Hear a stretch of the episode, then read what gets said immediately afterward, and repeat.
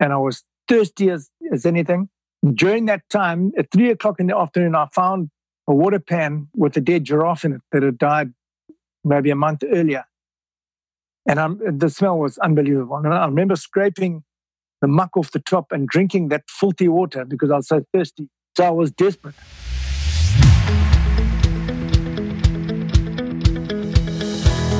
Welcome back to the Impact Entrepreneur Show. My name is Mike Flynn, and I am honored to be your host. Our mission here on the Impact Entrepreneur Show is not just to inspire you, but also to help you tap into and begin to believe in your God given potential and purpose. That's right, baby. We want you to not only be inspired, but experience breakthrough. And we do that on this podcast by interviewing incredible people who are using their experiences, their skill set, their platforms to have a game changing impact in the lives of others. And here's the thing none of these folks are simply sitting back, living a life of leisure. They have things to do, places to go, and lives to impact. Speaking of that, Rusty Labuschagne, formerly a successful businessman from Zimbabwe and now a powerful speaker, overcame a trauma that few have ever experienced. In 2003, he was framed and wrongfully convicted of drowning a poacher. As a result of that, Rusty served 10 years in Zimbabwe's prisons, including the notorious Chikurubi maximum security prison during the Zim dollar crash. And with food shortages, no running water, people were dying around him on a daily basis. In fact, during his incarceration, I believe he said that over 2,000 people died around him. Now, everyone is faced with challenges. We know that. We've experienced it. Hopefully, not quite as harrowing as Rusty's, but Rusty emphasizes that who you are and the depth of your determination will get you and me through life's darkest moments. He shows us how we each can harness our inner strength and let go of what we cannot control and focus on that which we can control. Now, after this episode, I hope you recognize that you possess and that I possess all that we need to free ourselves from any self imposed prisons of limiting beliefs, such as what could have been or what other people have told you about what you're capable of doing or not capable of doing. And in turn, change our minds and pursue that which we were born to do, that which we were created to do. Now, bust out your pens and paper, take some notes, and enjoy this inspirational conversation with Rusty. Brace for impact. Rusty Labuschagne, welcome to the Impact Entrepreneur Show. Very excited to have you. Look forward to talking about your very powerful story and specifically the ideal outcome today, I think, for listeners after they hear your story is to recognize that they possess all that they need to free themselves from the self imposed prisons of limiting beliefs, of events that never happened, of stories that other people have told them and to pursue that which they were born to do. And, and unfortunately, you had to, you went through what you went through, and we're going to learn more about that. But you recognized while you were imprisoned the power of what you were capable of doing and how you could own your story and use it to have a game changing impact in the lives of others. So, really excited to have you. Thank you, Mike before we get started into your story, we go back to the beginning a little bit to talk about your family. Because I know that your family, your parents, they are very important to you. They, from what I've gathered, although I haven't read your yet to be released book, I, I know that you include them in your book. So tell us about your family. What role did they play in your life beyond the stereotypical stuff? Okay, Mike, my dad was a larger than life, very charismatic person all loved and looked up to. Uh, the discipline side, to me, and I'm, I'm only saying this because it affected me so badly, were the beatings that took place from the age of about five until 10. I can't remember getting a hiding after 10. But I think it was a lot to do with uh, financial stress that he was going through. But the beatings were horrific, Mike. In that, wow, when you beat a five year old child with a stick until he's black and blue on his backside, it affects you, you know. So um, I, I always remember that as some of the because my dad was killed when I was twelve, so Whoa. I didn't have him for a long time. How did he? How did he die? Uh, he was killed in an accident mm. with a five ton trailer fell on him, mm. and I lived my life in the bush. He, he, first of all was a cattle ranching, and then went into building, uh, contracting, building fence lines and water reservoirs on million acre ranches on undeveloped land. And the times that I remember him, apart from the loving, you know, he was everything to us. My dad's car, my dad's dog, and it's all my dad. My dad um, were the horrific beatings. Mm-hmm. And one of them, I just remember it was was something that wasn't even my fault. Where uh, he was living, we were living close to a neighbor, and the neighbor kept on visiting my mom out in the bush. So obviously, there was an, a jealous element there. And we weren't allowed to get a lift back from that house with the owner because he had used that as an excuse to come and visit my mom.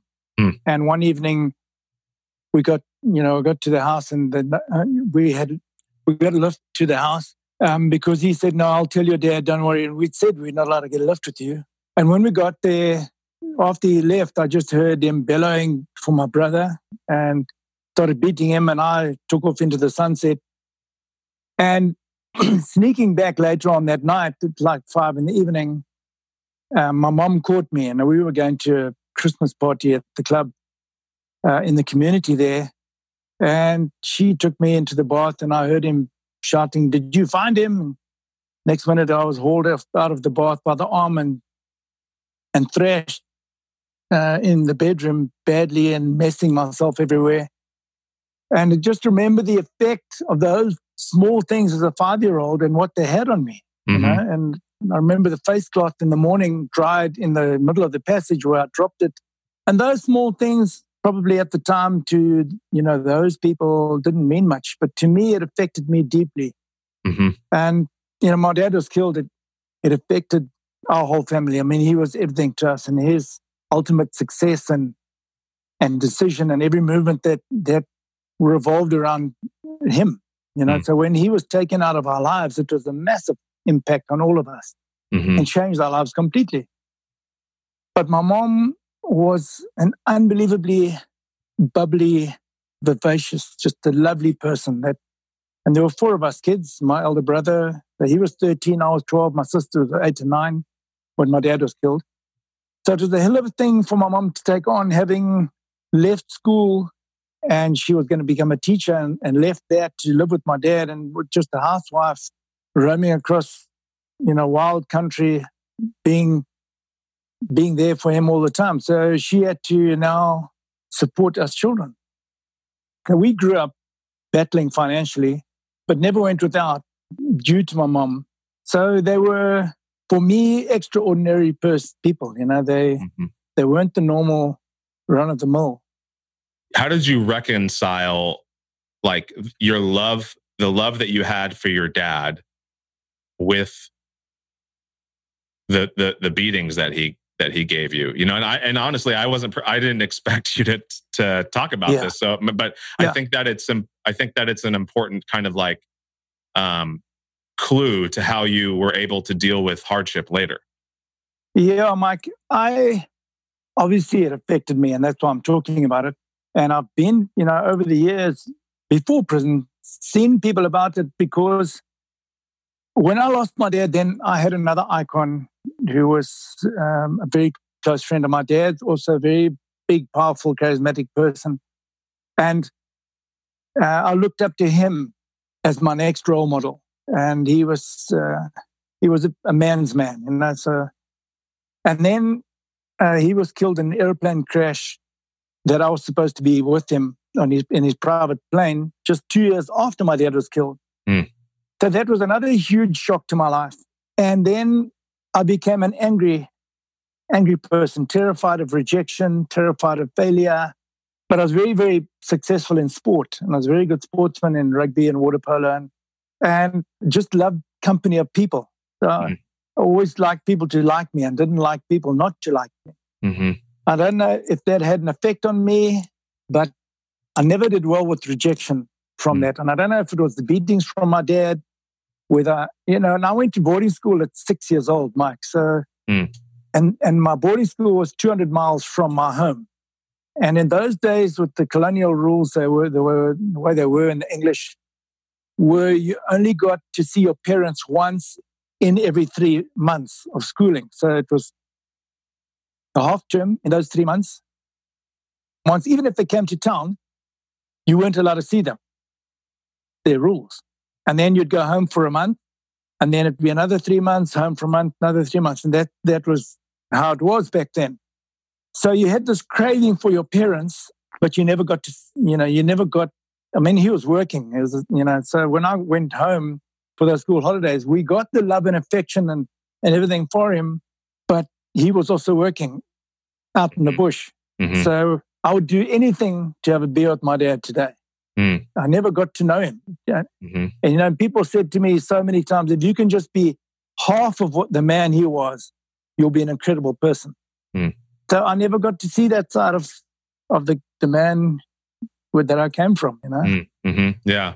That's, that's challenging. And, and very sadly, Mike, the beatings are what I remember. And I just want people to learn that that is not the way to bring children up. Mm-hmm. You know, it was an old mindset, and I hate people to just. Uh, I'd, I'd love to people to learn from that. Yeah, yeah, powerful. What when you think about your upbringing and the the losses that you've had and the, the challenges that you had with your relationship and the the lot the early loss of your of your mentor and your time in sport and in rugby as a national star, but also yeah. in, in, in other sports. What did all of those things teach you about facing hardship, about grit, and about resilience? Mike, I think um, the one thing that I learned in boarding school and in sport was camaraderie and the value of friends and friendship. And I think that played a huge role in getting through what I had to go through. When you have to dig really deep to find solutions to get through something like I had to go through, I'm, I'm sure that a lot of it had to do with what you have to dig uh, to find to get to win a game that's crucial, where it's not always the value of the play, the, the quality of the players, but how they they get together as a family and and drive through to win a game. Mm. I don't think it's much different in in prison. You have to be a family. If mm-hmm. you isolate yourself from those guys in there, you won't make it. Mm-hmm. I mean, that's how it was, you know. But you had to get along. And you took all of the lessons even before prison, obviously, but like from sport, from you know the the the the willingness to just you know buckle down and do hard work and do the hard things and that ultimately led to some success as a businessman in africa internationally yeah i think you know something that i need to also mention is that the rhodesian war started when i was 12 years old and ended when i was 19 hmm. so we lived through that you know i was in the bush the whole time you know so i was exposed to all that hardship and a war is a, is a tough thing to live through when you're in those years. Mm-hmm. And it teaches you to, to stick together. Mm. That, that working as a team and trusting one another and doing things for other people that uh, you know they'll do for you, mm-hmm. you build you build something, Mike, that is that is different. And also the the communities that we built up in in uh, Rhodesia in those days, which became Zimbabwe, was a family like community uh, built out of the recreational clubs around the country, hmm.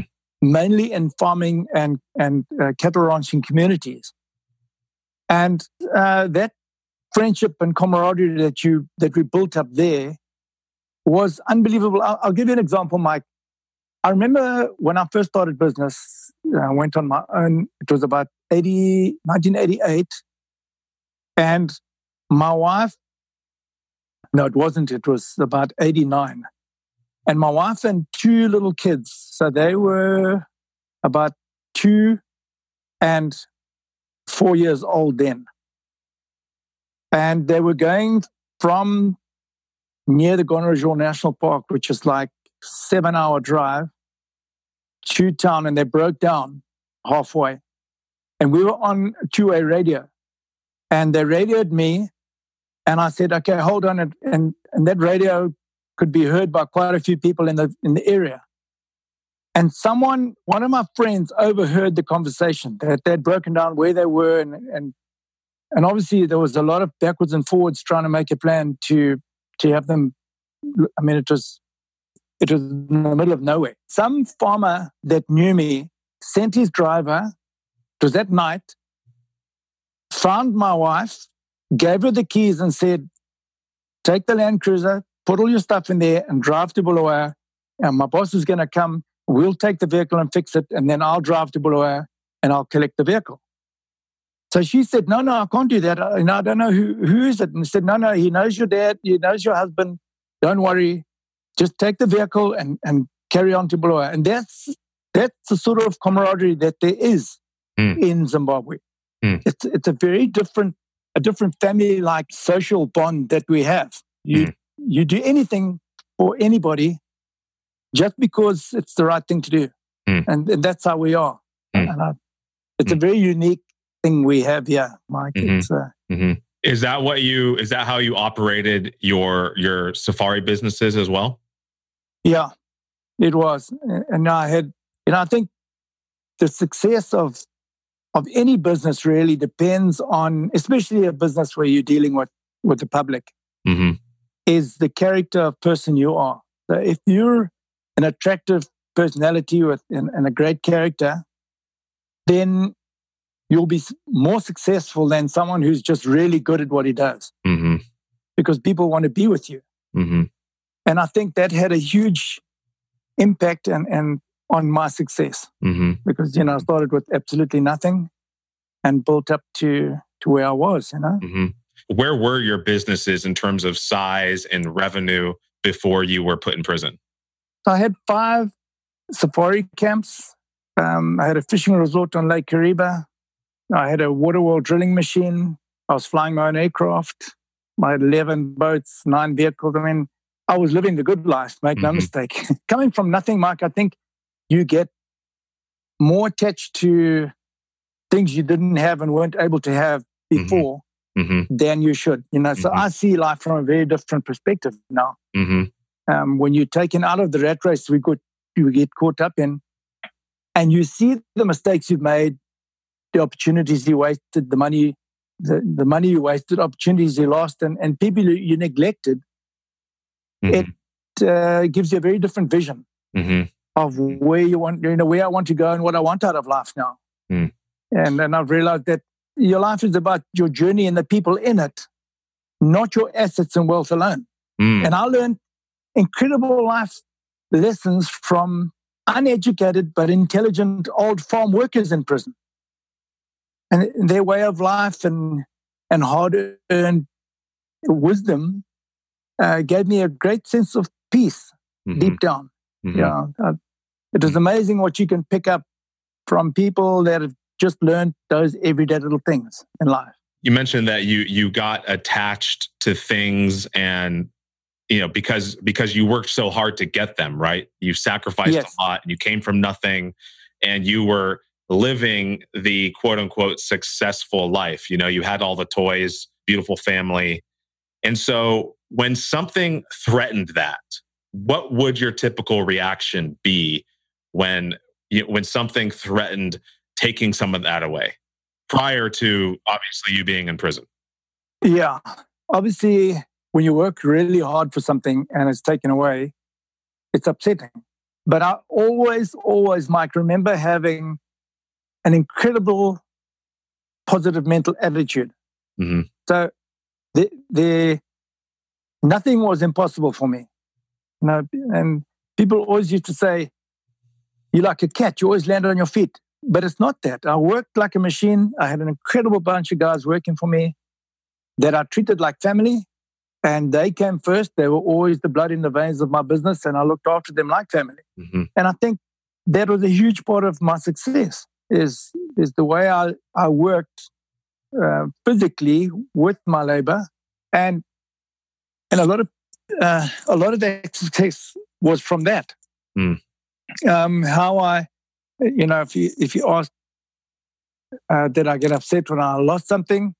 Disappointed, but then I just encourage them, let's go again. You know, if I, mm-hmm. if I lost uh, a concession or something, then just find another one. Mm-hmm. You know, mm-hmm. there's always a way. And I, mm-hmm. and I always believed and visualized, Mike. I had this big visualizing.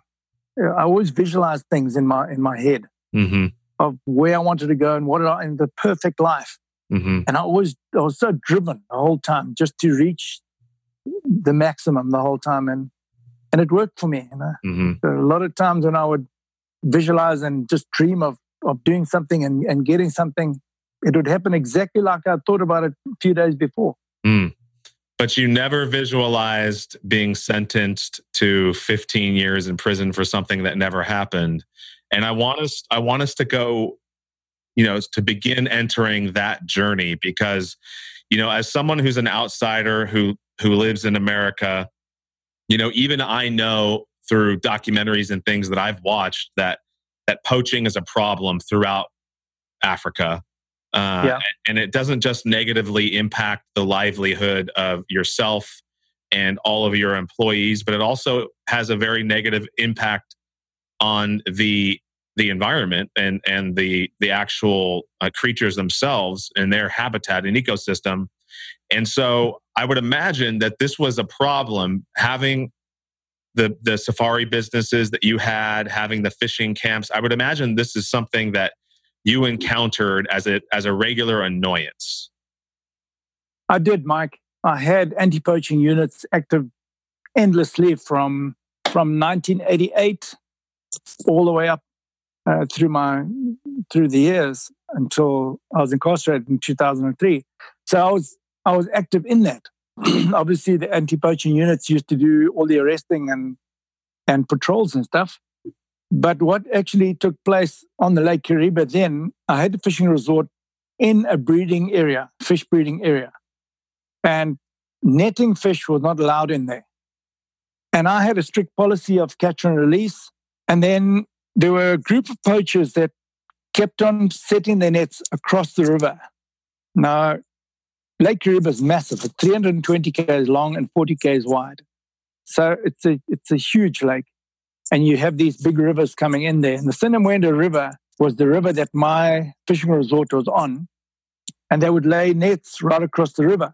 So fish going upstream to spawn would get caught the whole time, especially during the breeding season. And my manager at the camp at the fishing resort was always too scared to take any action against them. So whenever I flew in with my aircraft, I would go in there and they always knew that I was coming and I was going to remove their nets. And there was conflict between the fishing cooperative and myself. The fishing cooperative uh, were about one kilometer away from the camp, away from, away from the resort in the uh, no breeding area. But they weren't allowed, they weren't permitted to to net fish in their breeding area. And whenever they came in there, I, I would uh, address them and cut the nets and remove nets. And there was a bit of a conflict the whole time, but it was always, always me, not my manager. Mm-hmm. And on this particular day of the incident, the day before, the, the guy that I was supposed to have drowned and, and one other main witness, who was the main poacher of the area, was warned by the council who I pointed out uh, him to about his activity and all the netting.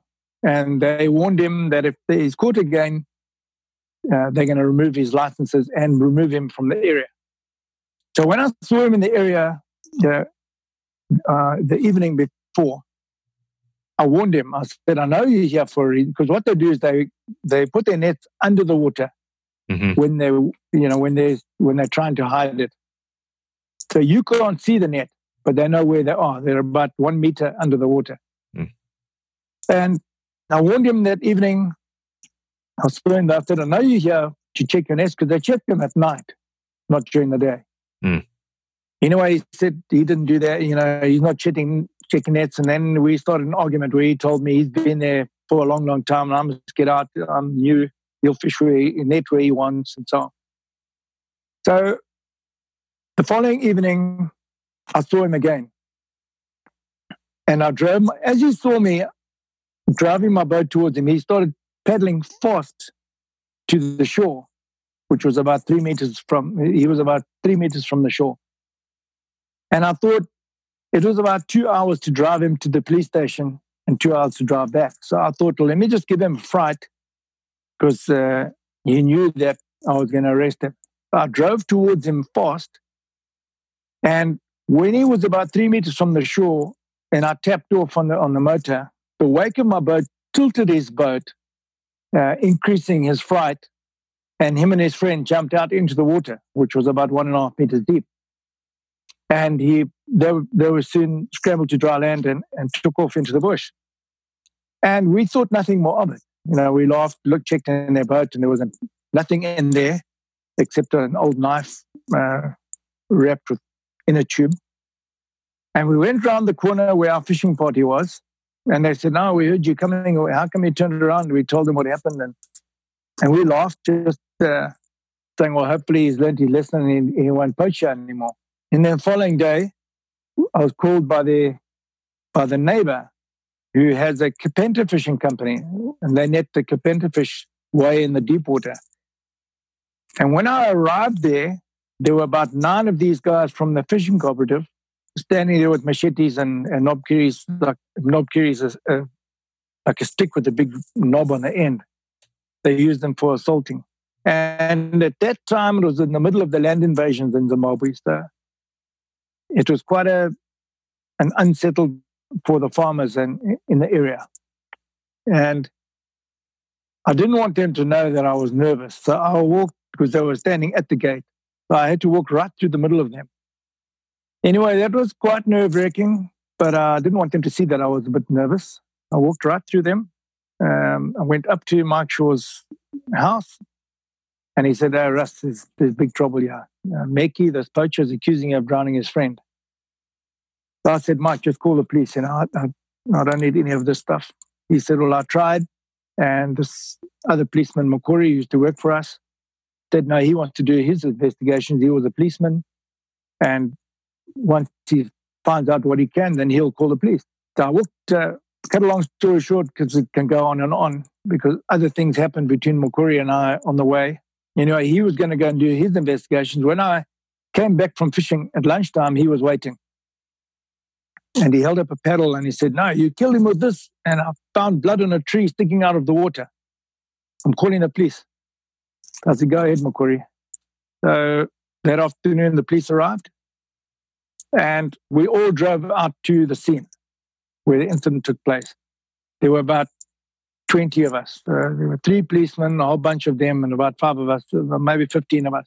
And Mokuri, this uh, Meki, this poacher, started telling the story, standing quite, quite close to the bank with all of his about nine guys behind him. And Meki said that they fell into the water. They, we, we rammed their boat, they fell into the water, and him and his friend grabbed hold of the rails on the boat. And then we assaulted them with our fists. And they let go. And uh, he swam to the bank, and his friend couldn't swim and he drowned. So then this Mokore fella that used to work for us, this ex policeman, he stepped forward and held up a paddle. And he said, No. And they killed him with this. And there's blood in a tree sticking out of the water. And he said this all in the Shona language, which I couldn't understand at that time, that I, but I learned it in prison. My co-accused, who was in my boat with me, he said, but Makori, Meki has just told the story. He was in there, he was with the guy, and he mentioned nothing about a pedal or blood on a tree. So now they, they started arguing between each other. And then my co-accused said, but the other thing is that Meki is indicating that the incident took place here, right here, near the shore. And you pointing to blood on a tree 140 meters into the water. And then the police started laughing. They said, no, let's go and have a look at the, at the tree. And now my co-accused and I are thinking well, maybe they've smeared fish blood on the tree or something. Anyway, we all get into the two boats. We drive across there and ask him which tree. He said, no, that tree. We parked next to the tree and my co-accused held onto it. Having a look, I let the controls go. I went there, checked everything. I said, there's nothing. I said, are you sure this is the tree? He said, there was blood on that tree this morning. So then I called all the police. They looked and then they started laughing. So, and I said, but you guys are not writing anything down to the policeman. So they said, no, no, we'll report to our superiors and we'll get back to you. So they said, let's go back to camp, to the resort.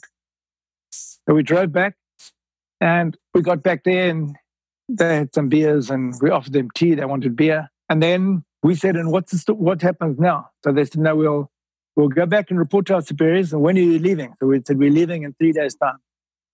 So they said, when you leave, just call by the police station.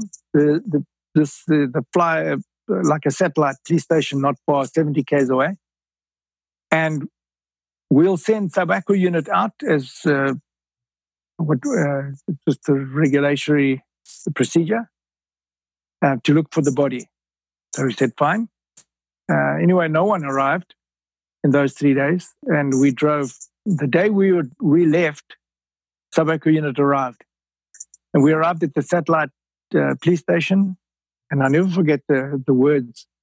We walked in into the gates, parked the vehicles, and while we were walking up to this veranda, there was an intercom there. And I heard this rabid voice over the intercom shouting, Have you arrested those two white men yet? This is definitely this is clearly a murder case. And I never forget the feeling of my heart jumping into my throat. I mean, I, I got such a fright.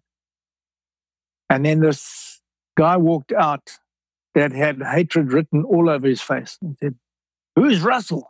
I said, That's me. Take your shoes off. I took my shoes off. And who were you with when you killed Wilson? And Spike, my co-accused, stepped forward and he said, No, I was with him. So made him take his shoes off and they locked us up there. They held us there for eight days until we got bail pending appeal. And then in that time, we did our doc, the docket. So the investigating officer asked us, said, we had to fill in a statement. So I said to him, I've never filled in a statement or anything, and it's a long story. So he said, no, just write, I deny all charges. I wrote that. And my co-accused, when he came, I said, if I just put, you deny all charges. So he said, fine. Then about three months later, we had indications. So we all had to come out. We had special permission from the courts to against our bail conditions to drive out there. We're, we'd arranged with the lawyers to meet to, for everyone to be there.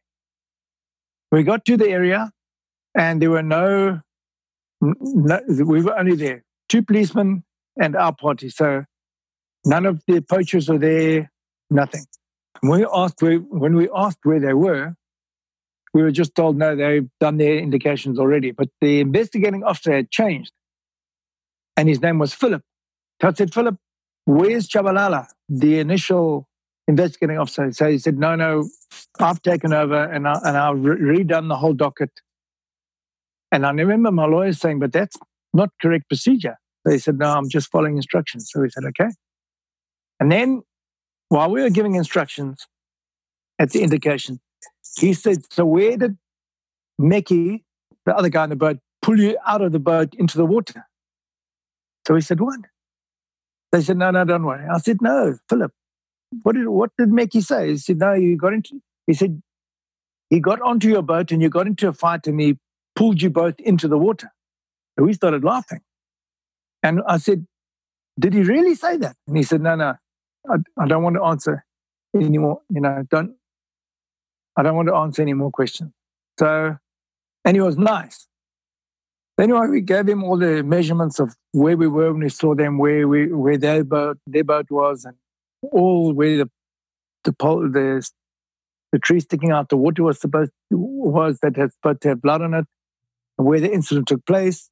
And then, what I remember when they left the incident right in the beginning, they took the poacher with them to the police station. And uh, that bothered me a little bit. So after mm-hmm. indications, six months went by. And I had some private investigators, guys, trying to hurry the docket up. And I was just conned into this guy who owed me a lot of money, said, no, he'll hurry it up just as a favor for me. And he ended up antagonizing a lot of people in the police. And the next minute, I heard that there was another, I saw Philip, the, the second investigating officer, in a supermarket. And I said, Hey, Philip, what's happening to the docket?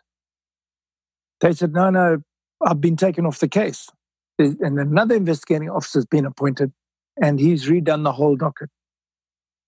I said, Okay. And I said, Well, how does it look? he said, No, just stick to your story and everything should be fine. I said, Okay. When I took the docket, to, obviously my lawyer has been going through the whole thing with us. And then 10 months after the incident, my lawyer immigrated to New Zealand. Hmm. So we got another lawyer. And he looked at the docket, and the whole story was now, it was national news and it was, it was a big thing. And he said, This will never get to court. Don't worry about it. We said, Okay. Within three months, uh, we were indicted. Anyway, we went to court. It was a huge shock, obviously. The court case was an absolute joke. Um, they contradicted themselves endlessly in court. At the end of the court case, which took a week, judgment was seven months after that. And in that seven months, I needed my passport released because it was two and a half years later from, since the incident. the incident was in was in December 2000, and it was now 2000 and almost 2003, end of 2002. And I wanted to travel to America to market for my safari business. And I asked my lawyer to apply for me, for my passport to be released for me to, against my bail condition. And when it failed, I, I then met another lawyer, uh, another judge who had a property that I would I wanted to conduct safaris on. And he's a very nice gentleman, and he was related to the president, unbeknown to me. And he was a young guy, he was 42, appointed by the president from, he was just a lawyer in, in a town called Kwekwe in Zimbabwe. And he was elevated to uh, be a judge, which didn't augur well with the other judges. But anyway, I said to him after we had agreed on a, on a on a contract for the rights to his to his property, I asked him if he would apply for or grant me for my passport to be, to be released. They said, "Yeah, no, I'll look at it for you." And apparently, he went to three other senior judges and the trial judge, and they all said that he wanted money, and uh, he that he tried to bribe them, and he said they all wanted money. Anyway, those judges then went to the Minister of Justice, and the judge that I was uh, in partnership with, being related to the president, all one can assume is that the Minister of Justice went to the president because the next day the judge was thrown in jail. Not impeached, nothing, thrown in jail. And CNN, BBC, and Sky News were all in Zimbabwe at that time reporting the land grab and, and all the violence. And when the judge got bail pending trial, uh, when he walked out, he walked straight into all the cameras and everything of all these big media people. And he slandered the president, the minister of justice, and uh, the whole justice system in every international paper. That's CNN, Sky News, BBC, all of them. And my name was attached to every article. So now there was a war between the judge and the president. The president had appointed him judge, and now he had slandered the president in all these international papers. And I saw a very influential lawyer not long after that, and that I'd done business with before. And he said to me, Russ, this thing doesn't look good for you. So I said, Why? He said, There's a war between the judge and the president. And unless the judge is guilty, uh, unless you are guilty, they can't nail the judge. So I said, Well, what do you think I should do? And he said, Get out of the country. I said, No ways. I didn't do anything. And he said, Well, that's my advice. And then three days before judgment, I got a phone call from another very close friend of mine um, who's high up politically. And he said, Russ, get out of the country. You're going to prison. And I said, There's no way. It was a hard uh, decision back then. When I think of it now, you know, I had all my family, my friends, my whole life, everything I'd worked for, everything was there in Zimbabwe. And if I'd run, the first thing is that you're guilty mm-hmm.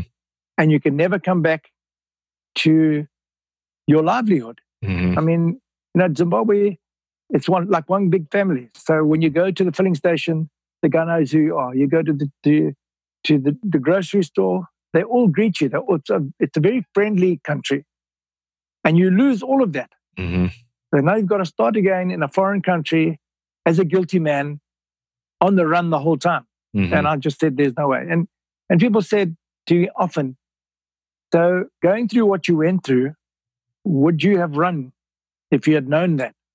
And my answer to that is no, Mike. Mm-hmm. Because your reputation is the most valuable thing you can have. Mm. And I haven't lost that. Mm-hmm. I still have my reputation. Mm-hmm. And my advice to anyone facing anything like that is face up to it. I've always believed that everything happens for, for a reason. And I always taught my children that. So when I went to prison, the first thing, of course, is why me? You know, what have I ever done uh, to deserve this? And so you were convicted of a murder that not only you weren't guilty of, but that never took place. There was no body, no physical evidence. This ultimately ended up just becoming a case of fulfilling a political vendetta that ultimately you were a, a victim of yourself. Yeah, exactly, Mike. There was absolutely no evidence whatsoever. Nobody against police evidence. All the affidavits from the police were there that they never found blood on the tree. They never found any scratches on either boat. And uh, it's common knowledge in the area that the guy who was supposed to have drowned is living in Zambia. He's married with two children. Everyone knows it. Mm. But uh, mm. it was a high price to pay when you when you go to prison for something you didn't do or something that didn't even happen. You so sit there first, and you question. Yeah, yeah, yeah, yeah. You, you sit there question, and you question yourself. You know? mm. Yeah. And and uh, my last thought, Mike, because you have to think it. You know, I always told my children everything happens for a reason, and now I had to walk my talk. And I remember thinking, because I had to think it, that maybe this is a calling. Maybe it's mm. something I need to go through. You know, I, I didn't know, Mike. And unless you start believing those things, you won't get through there mentally. Mm-hmm. Not with what I had to go through. Mm-hmm. Yeah. But you didn't, that wasn't your first thought though, right? I mean, like, no. yeah, you, what, what was your first thought? You, they, they say you're guilty. You were like, you know, not expecting that. Obviously, neither was everybody until the last minutes leading up to it. This episode is brought to you by the Lawton Marketing Group a full service advertising and design agency specializing in websites, social media, apps, logos, and more. Based in Oklahoma, they work with clients across the nation from small businesses to large corporations and everything in between. You can find them right now on the web at www.lawtonmg.com or call them at 580 275 2063 Connect with them now for a complimentary competitive analysis of your website. Just tell them the Impact Entrepreneur told you to call. What were some of the first thoughts that, that initially ran through your head? You know, Mike, the, the one thing I always, uh, I always had a phobia about jail, about prison.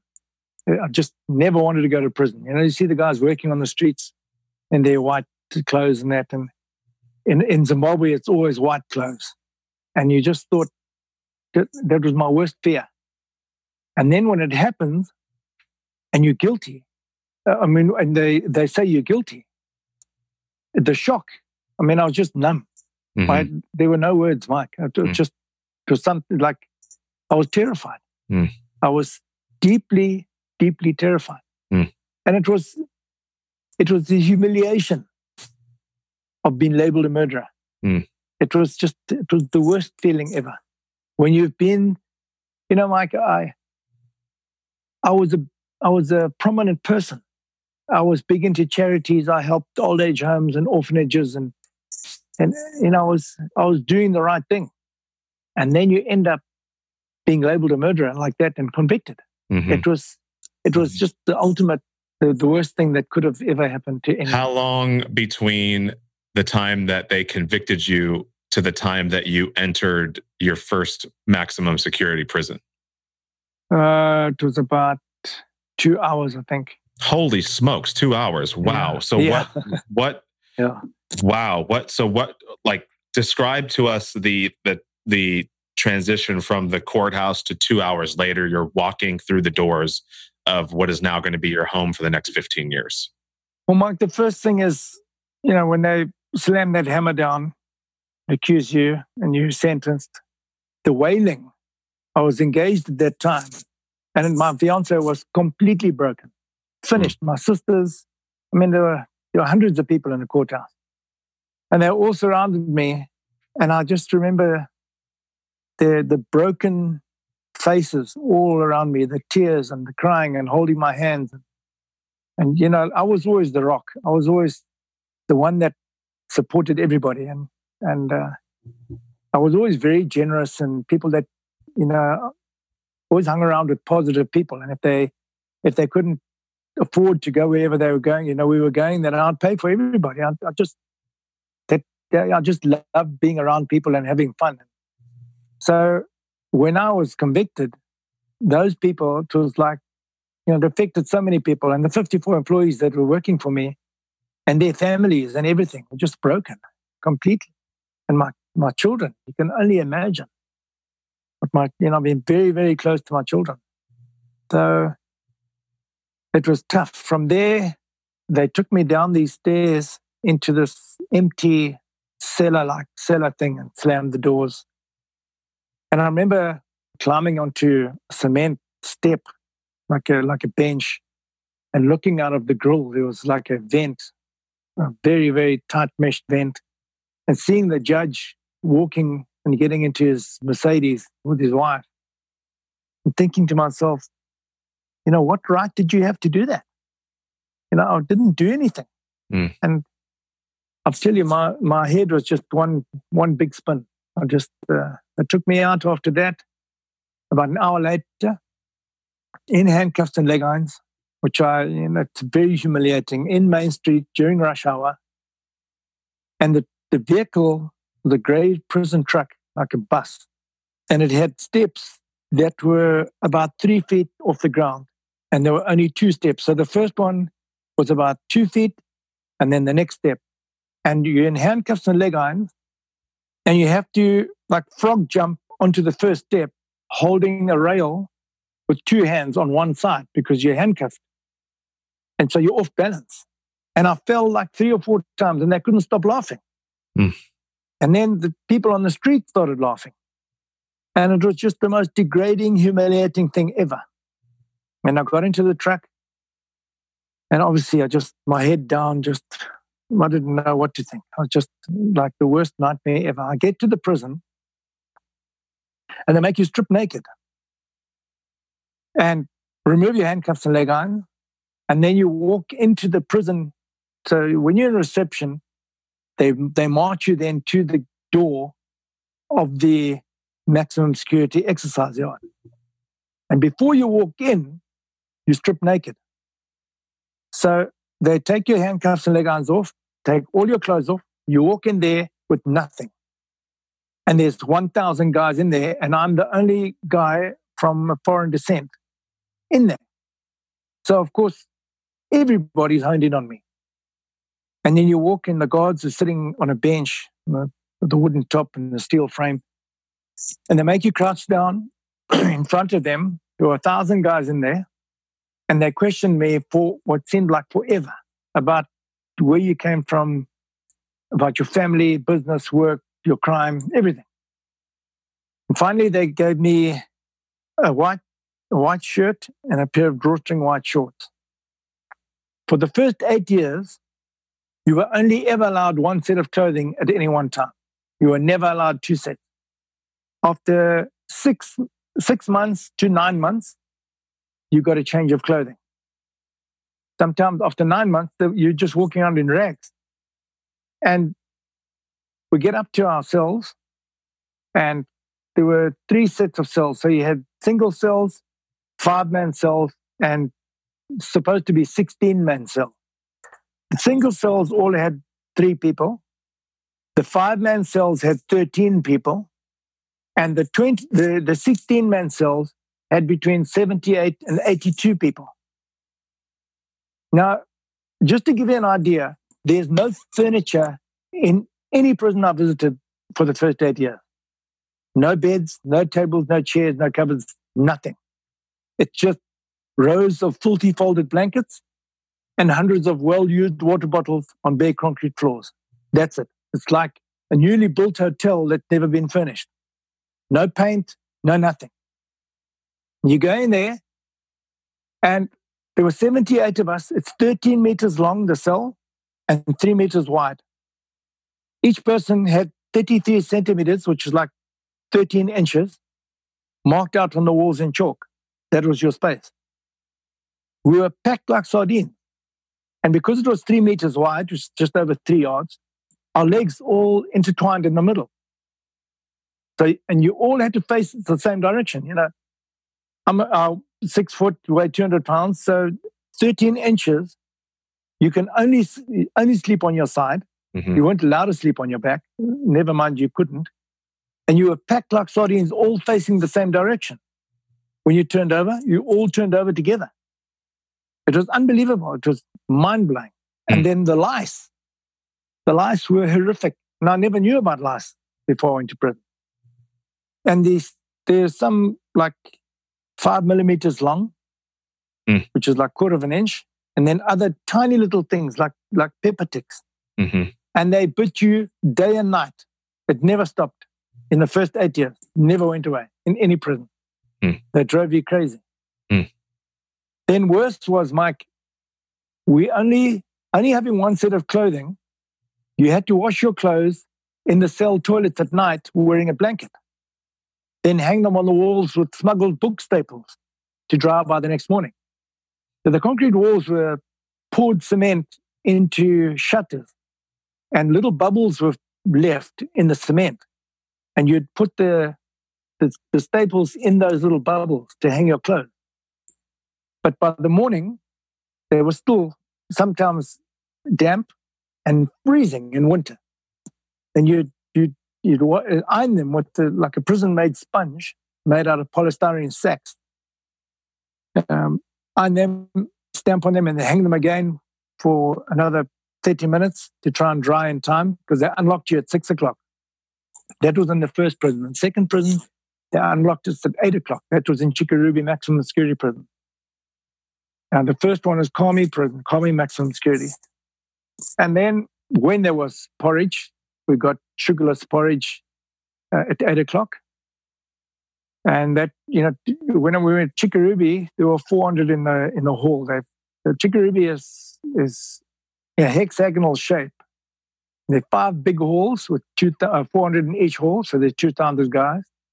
And then one hall of 200, and the, the other part of the hexagon was the admin block. And there were 200 guys in there. So 2,200 uh, prisoners. So the, the remand prisoners were the 200. Then the five halls of 400 each were the sentenced guys. And then the admin block. So in that 400 in the hall, we, we were unlocked at, at 8. Then there was porridge uh, just after that.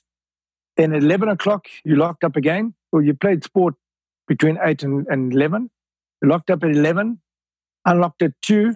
You go straight downstairs, take your lunch, well, that was dinner, and straight back up again. 3 o'clock, you locked up again.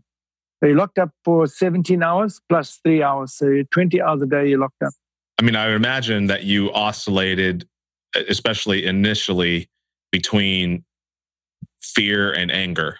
Those had to be kind of two of your common thoughts Mike, it was, it was anger, bitterness, revenge, frustration. I hated them. I, I, I was very angry. For the first year, I was, I planned everything for each and every one of them. And, and I'm not ashamed to say it. I was, I was very angry. When was enough enough for you? When did you realize that your anger, that your bitterness, that your, the plans that you were thinking of in your head on how you were going to get revenge, when did you realize that that was just a waste of, that you were giving them more of yourself as you were doing that? Yeah. It was after about a year, Mike. And I remember it was amazing. And, and I think you can only understand it once you experience it. When you when you live through that, because you know, I haven't told you or mentioned the amount of guys that died. So my first six years, over 2,200 people died just where I was hmm. because there was no food. It was during the Zimbabwe dollar crash and the world the, the world financial crash in 2008. So I went in in 2-3. By 2-9, we had a cholera outbreak. It was unbelievable. Guys were dying at your feet everywhere. People dying.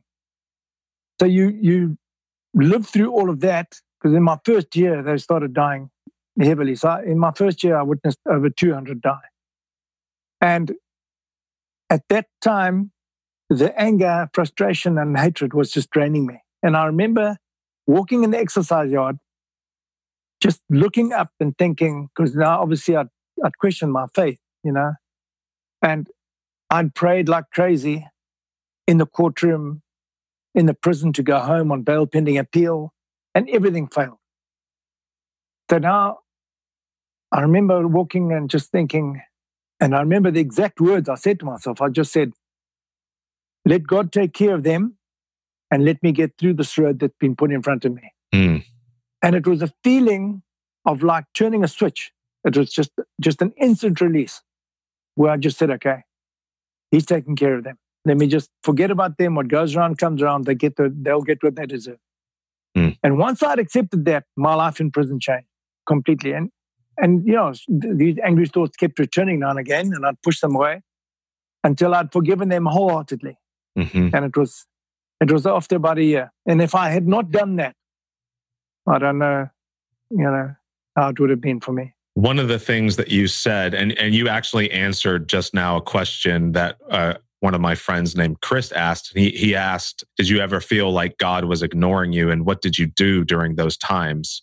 What did you pray to keep a positive mindset? So maybe we can honor Chris since he asked that question and, and speak about that for a moment. When I was 19, I got lost during the war in a very remote area. And now, growing up during a war, boarding school from six years old, losing your dad, you know, I was angry and wild and rugby player, you know, always drinking and fighting and things were rough. They were wild. And the last thing you did is go to church. You know, that we, we didn't need help. We were fine. And anyone that did go to church, they, they needed. You know, they were drips. And when you got your money at boarding school to go to church, you'd go and buy sweets and bunk out, you know. Mm-hmm.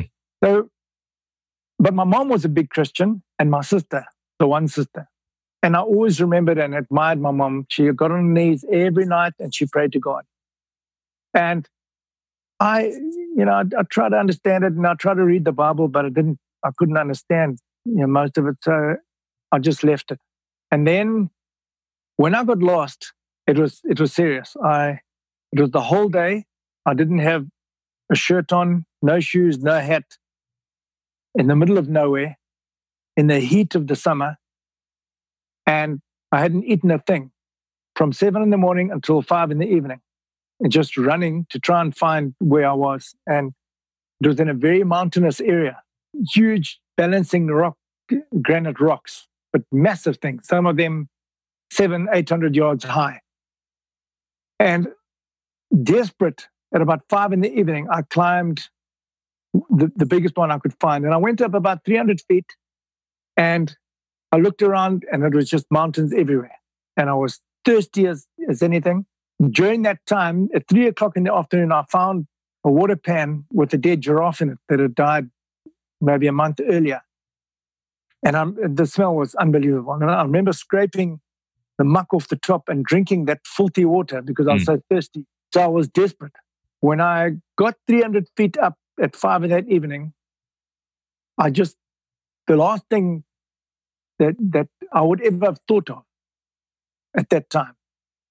And I just got, I got on my knees and I prayed to God. And I'll never forget the feeling ever of like, like warm water being poured over me and a total sense of calmness. Hmm. And I stood up, turned around, like being guided, and just walked slowly down that mountain, 300 feet. And where the solid rock went into the, into the soil, there was long grass. And I walked 10 meters from that, and there were two old car tire tracks from the season before. My uncle had shot a kudu bull there. And I followed those car tire tracks. When the, when the tracks ran out, I saw the, the labor cut the trees, followed, followed for two or three Ks, came to an old fence line, followed that, and took me up to the road. By then, all the staff, the, the farm laborers were scattered all along calling for me. And even after that, I never mentioned it to people. I told my uncle, but I never said to anybody because I still thought I didn't need help. Mm-hmm. And, you know, now and again, I, I, never ever went to church. I would pray now and again with my mom, but I didn't feel I needed it. And then when I went to prison, I decided, no, I need to pray now. Mm. And that didn't work. And then I remember the feeling of that forgiveness when I asked the, the Lord to take care of all those people that had that had put me there. That was that was a feeling. And I'll try, you know, after that I prayed and I prayed and I still didn't go home and I still didn't go home. And then I was put on death row for a cell phone misdemeanor later on in prison. And it's a bit of a jump because it was six years after my my incarceration. But I would like to share it with you because it was a turning point in my faith in prison. Mm. Um, Please, yeah, sure. So somebody reported me for having a phone. Now it was in a medium security prison, and I had a phone, which you couldn't dream of in a maximum security. That was it was uh, six years after I'd been released, uh, moved, after I'd been incarcerated. I was moved to a, a medium security, and uh, they didn't find the phone just through maneuvering, quick maneuvering with on-side guards and that. And uh, but they they knew I had a phone, so they put me in solitary confinement for two years. And you know when you when you've had that outside link to to the world with a phone, you have to have it back because it, it was the lifeline. Mm-hmm. So in solitary, I figured, no, these I had some fantastic gods that, that looked after me in there. And, and I got them to see my sister and ask her to return, to, to bring the phone back, because uh, I, I got everything taken out as soon as I went to solitary, to bring one phone back with two batteries. Then the guard would charge one and I'd keep one, and we'd alternate. 18 months later, everything was perfect. And then uh, one of the friendly guards came to my spiral at five in the morning and he said, Russ, they're coming for your phone. And there's no way of getting a phone out of there. Hmm. But someone bought me a protein powder about a month before. And I noticed when I broke this, when I opened it and broke the silver seal, and I tasted it, and when I closed it again, the next time I opened it, the seal had resealed itself. So I thought, no, I'll keep this for special occasions like this. They knew I opened the powder, broke the seal, took half the powder out, wrapped the phone in plastic, put it in in the container, replaced the powder, put the seal back, closed it. At six o'clock, the guards arrived. And what they do is they make you jump and open your legs like you're hiding something, and then you all walk out naked into the courtyard. And they do their search, and they turned my cell upside down, everyone's cell. And I went back in there, and everything was everywhere, but my protein powder still in good shape. Here I was sitting on my blankets, with sugar and everything all over the place. And the head of security came there and he said, Where's your phone? I said, I don't have a phone. He said, I know you've got a phone. I said, I don't have a phone. And he gave me a smile and he walked off. Five minutes later, I'm summoned to his office. I go in there and he's sitting behind the desk, and four guys, four guards are standing, and he says, "Take a seat." Now, I hadn't sat in a chair for seven and a half years, and he hmm. says, "Take a seat." So I sit down. He said, "Have you got a girlfriend called Karen?" I said, "No." He said, "Are you sure?" I said, "No, I had one before prison called Karen." He said, "Okay." When did you last talk to her? I said, "Long ago, before prison." He said, "Really?" I said, "Yeah." They handed me a love letter addressed to me from Karen. It said, oh, It was so nice talking to you on the phone the other night. You sound so positive. hey, talk about divine intervention again. And I just thought, how on earth am I going to get out of this one? And then this thought just came to me. And I said, no, Karen was having lunch in Bulawayo one day. And she met this lady and they started chatting. And then they realized that they both had boyfriends in the same prison. So the lady said, Well, let me call my boyfriend who's a guard in there, and he can call us, and then you guys can chat. So I had a story. So they said, Well, what's the guard's name? So I said, oh, I can't remember. And then the questions started flying. You know, how long ago? What did he look like? What rank? Where did you make the call? And I answered as best I could. And then they they could see that they were getting nowhere. So an hour later, they escorted me up to the officer in charge's office. When you go up there, it's big trouble. And I go in there and they're waiting. There's like 15 big brass officers. They'd got central intelligence involved. They were in there. And the officer sitting behind the officer in charge sitting behind his big desk and my empty chair in the middle. He says, Take a seat. I sit down. So he said, If you don't tell me what the God's name in your life in this prison is going to change. I said, Officer, I don't know his name. And then the same question flying at me left, right, and center. So I said to him, then, then another guard said to him, Do you want to talk to the officer in charge on his own? So I said, Yes, please. So they all leave. So I said, Officer, we've both been through hell. We've watched hundreds of guys die. I've donated endless stuff to the prison soccer balls, volleyballs, volleyball nets, soccer uniforms for the squad and the, and, and the teams. I said, Can't you just let this one go? He said, Russ, I don't care about you but I want the God's name now. And he was angry. I said, Well, I don't know his name. I said, Okay. He calls the God and put him on death row in the dark cell. So I go across there. They escort me there, and the, cell was three meters long by one meter wide, same as my solitary, but pitch dark because the, the only vent was covered by a staircase and the electric light didn't work. They made me strip naked, gave me three worn out lice ridden blankets, a five liter container, cut off at the top as a toilet, same as my solitary, and a liter of water. They locked me in there for 23 hours and 45 minutes a day. I was allowed out five minutes in the morning to clean my teeth, five minutes at 10 o'clock to have a shower, five minutes at 3 o'clock to prepare for lockup. It was cold, lonely, and dark, like being buried alive. Desperate on day six, I got on my knees and I prayed. And the exact same feeling as when I got lost that feeling of like warm water being poured over me. And I knew immediately. I sat on the floor, leaning against the wall, and I just waited.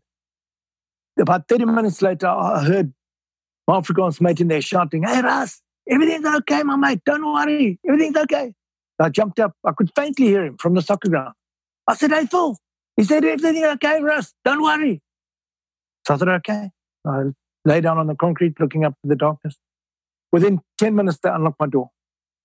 That noise goes right through you. I walked out into the blinding sun, across the courtyard, up to his office. And his exact words were, he said, hello, Russ. I said, oh, hello, officer. He said, have you remembered the guy's name yet? I said, no, officer. He said, I'll tell you what I'm going to do. I'm going to leave it in God's hands. You can go back to your cell. And at the exact moment that I was praying, my sister was paying him 200 US dollars to get me out of there. Mm. So God looks after me. mm. Mm.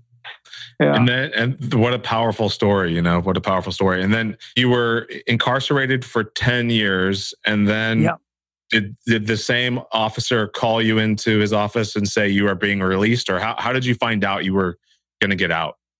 Okay. So after eight years, I was taken to a farm prison. So I ran a farm for the prison service. And during that time, it was the first time that I was I didn't feel like I was in prison anymore. And then I could sleep. I slept on a proper bed, and there was running water because we ran out of water. In 2005, Harare City ran out of water. So for three years, we were allocated one plastic cup of water a day. That was to drink, clean your teeth, wash your face, bath, everything for three years. It was unbelievable. So uh, after the full 10 years on the prison farm, because of that cell phone misdemeanor, I had to return back to Harare Central Prison, which was a three hour drive. And I get there and they said, You've got to do another 60 days. I said, You're joking. Off. We sorted this out. He said, No. I said, I wanted to appeal. And you said I could appeal, but I didn't get the chance. So he said, Well, I've got information from HQ and you need to do another 60 days. So I said, Well, I, I'm, I need to, I need my lawyers to sort this out in court. Now, I'd done some homework before and I knew that I was free. That they said, come back at 10 at 11 o'clock. This was the following morning when I was supposed to be free. 11 o'clock, I go back to his office and he said, I need you to sign this uh, declaration and then we'll release you. I said, I'm not signing anything. I said, I'm a free man. You're holding me against, against uh, my, my liberty and I want to see my lawyer now. He said, okay, go back to the, to the hall. We'll call you later. Uh, at two o'clock, now I'm supposed to be free. I've got a huge party waiting for me, everything. Called his office and he said, Russ, I've spoken to HQ and you've got to do another 60 days. I said, Officer, you are joking. He said, Yes, I'm joking. You're a free man. I jumped into his arms, gave him a big hug, took off out down those stairs, said cheers to all my mates, and I was out the front, out the out that place, and well, my sister and, and, my kids were there. It was it was unbelievable. So was the case a fit like formally overturned, or what was the end result? He had given me sixty days, but when you give somebody sixty more days, you've got to, it's got to go through a court, mm-hmm. and he didn't do that. So it was just an in-house thing. Mm. And because I wanted to appeal it, uh, he didn't he didn't take it further. So in terms of in terms of your 15 year sentence, though, was that just commuted, or or was that you? you I'm assuming you had an, a team, a legal team in the back in the background fighting for you this entire time. I would hope. I did constantly, but yeah. it was the only thing that came back. It's too political. It's too political.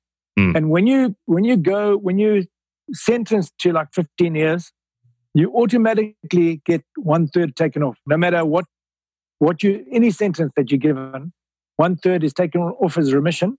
Mm. But if you run away and they catch you, or you must be in prison, they can put that one third on again. Mm, mm-hmm. That's how it works. I see. Yeah. So, what did you, being in prison for 10 years against your will, innocent, no crime actually committed, finding, fighting freedom through forgiveness, what did you ultimately, ultimately learn about detachment and about true freedom? I think, you know, I learned that a lot of people create their own prisons out of prison. Mm. And, and, uh, when you pulled out of the rat race, we all get caught up and you see it very clearly. So I could see, you know, where even for myself, badly selected careers, sour business partnerships, being obsessed with money and ambition in the corporate world, even unhappy marriages. They're all a form of imprisonment. And only when you have your, when you're taken out of that and you have your freedom completely taken away, do you realize that you were actually in ways in prison too. So that side of, of uh, freedom, I now appreciate 100%. Mm. And I'll never be, I'll never imprison myself out of prison again like that. So if you're sitting across from someone right now who is, who is dealing with a personal grievance, a grudge, resentment, a failure, or whatever, and they need they need to find freedom. How would you coach them? How would you guide them? What would you say to them to to encourage them to see beyond their hardship? You know, Mike, too many people just create their own issues when they when there's no real issues. Mm. So it's not it's not only the freedom; it's appreciating happiness and finding happiness even in even the smallest things that happen in, in life. And people don't they don't appreciate smelling the roses. Mm. They they look for the negatives, and, and, you know a lot of it you can look at, like in the media. Nothing sells unless it's negative. And you turn on CNN and Sky News and everything; it's, it's all negative. Mm-hmm. Everything, mm-hmm. the newspapers. It's just, and you know, I don't I don't even have a TV attached my TV's turned off. I don't buy a newspaper, nothing. I get on with my life and I enjoy my life. Mm. And people have forgotten and, and been led astray and getting, you know, when I see all the hype with Trump and, and all of that stuff, I'm thinking these people have lost their, their what life's all about. Mm-hmm. Getting stuck in all these arguments that mean nothing. Mm-hmm. They don't, you know. And I just find that whether you're Republican, Democrat, whatever, Mm-hmm. have your opinion in that, but don't, you know, get into massive emotional arguments and debates and stuff. Mhm. Focus on what you can control. Yeah, focus on what you can control and change, and and a lot of that is Things is do. just yourself. Yeah, totally. Now, I, just out of uh, out of curiosity, had you ever read the book "Man's Search for Meaning" by Viktor Frankl? No, I haven't, but I've heard of it. You need to read that book, and even as you read it, a lot of things will make even more sense to you because I mean he, he was he was a man who was a psychiatrist in Vienna, scooped up by the Gestapo during World War II, uh, and along with his pregnant wife, mother, and father, and was sent to uh, a concentration camp. And on the first day, his pregnant wife, his mother, and father were killed, and he spent the remaining years of the war being moved around from concentration to concentration camp. And ultimately, nine months after he was released, he wrote a book called Man's Search for Meaning. And it's it's profound. I mean, I mean, I'm I'm surprised that you haven't read it yet because I mean, like, it's what you are. That a lot of what you, the conclusions that you have come to Yeah. on your own, he also came to during his time in prison and also impacted and influenced modern psychology as we know it. And what what a lot of people don't know about that book is that the original title was not Man's Search for Meaning. The, the original title of the book was Nevertheless Say Yes to Life. Really? eh? Yes. Wow. Yeah. So I, I want to encourage you to read that book. I think that you know the the the power of forgiveness is something that is immeasurable. Um, yeah. and and is something that can free us all uh, to to live life to its fullest and to find true freedom because ultimately when we don't forgive those those grievances those things end up being anchors around our around our ankles and, and hold us back and and almost there you know unforgiveness is the same as as being shackled like you were and and pr- you know prommed through the the prison yard Yeah. Absolutely, Mike. so rusty where can people connect with you and learn more about your story and and when is your book coming out Ironically, my book went to print today. oh cool awesome Yeah, yeah. june 22nd Um, yes. So um, uh, my book launch is on the 8th of July. The, the, the book printing should be done between the 1st and the 4th, depending on, on the binding, whether they're going to have t- um, enough time. But definitely by the 4th of July, which is significant too, my book will be ready. Um, but any information about anything that I have DVDs for sale as well, um, and that can all be on uh, found on my website, which is www.beatingchains.com. Not breaking chains, beatingchains.com. hmm So that's when you can, where you can get hold of me. and and we will uh, link to that in the show notes and i'm sure on that website you have links to all of your social media stuff on facebook and, and whatnot as well right I do. okay I do, awesome. Mike. now now i ask three questions of every single guest whether they've been in prison or not Yes. Okay. and uh, and the the first question I always ask these questions at the end, and the uh, the first question is if you could pick any skill set that you currently possess, so a skill that you currently possess, and turn it into a superpower, what would it be?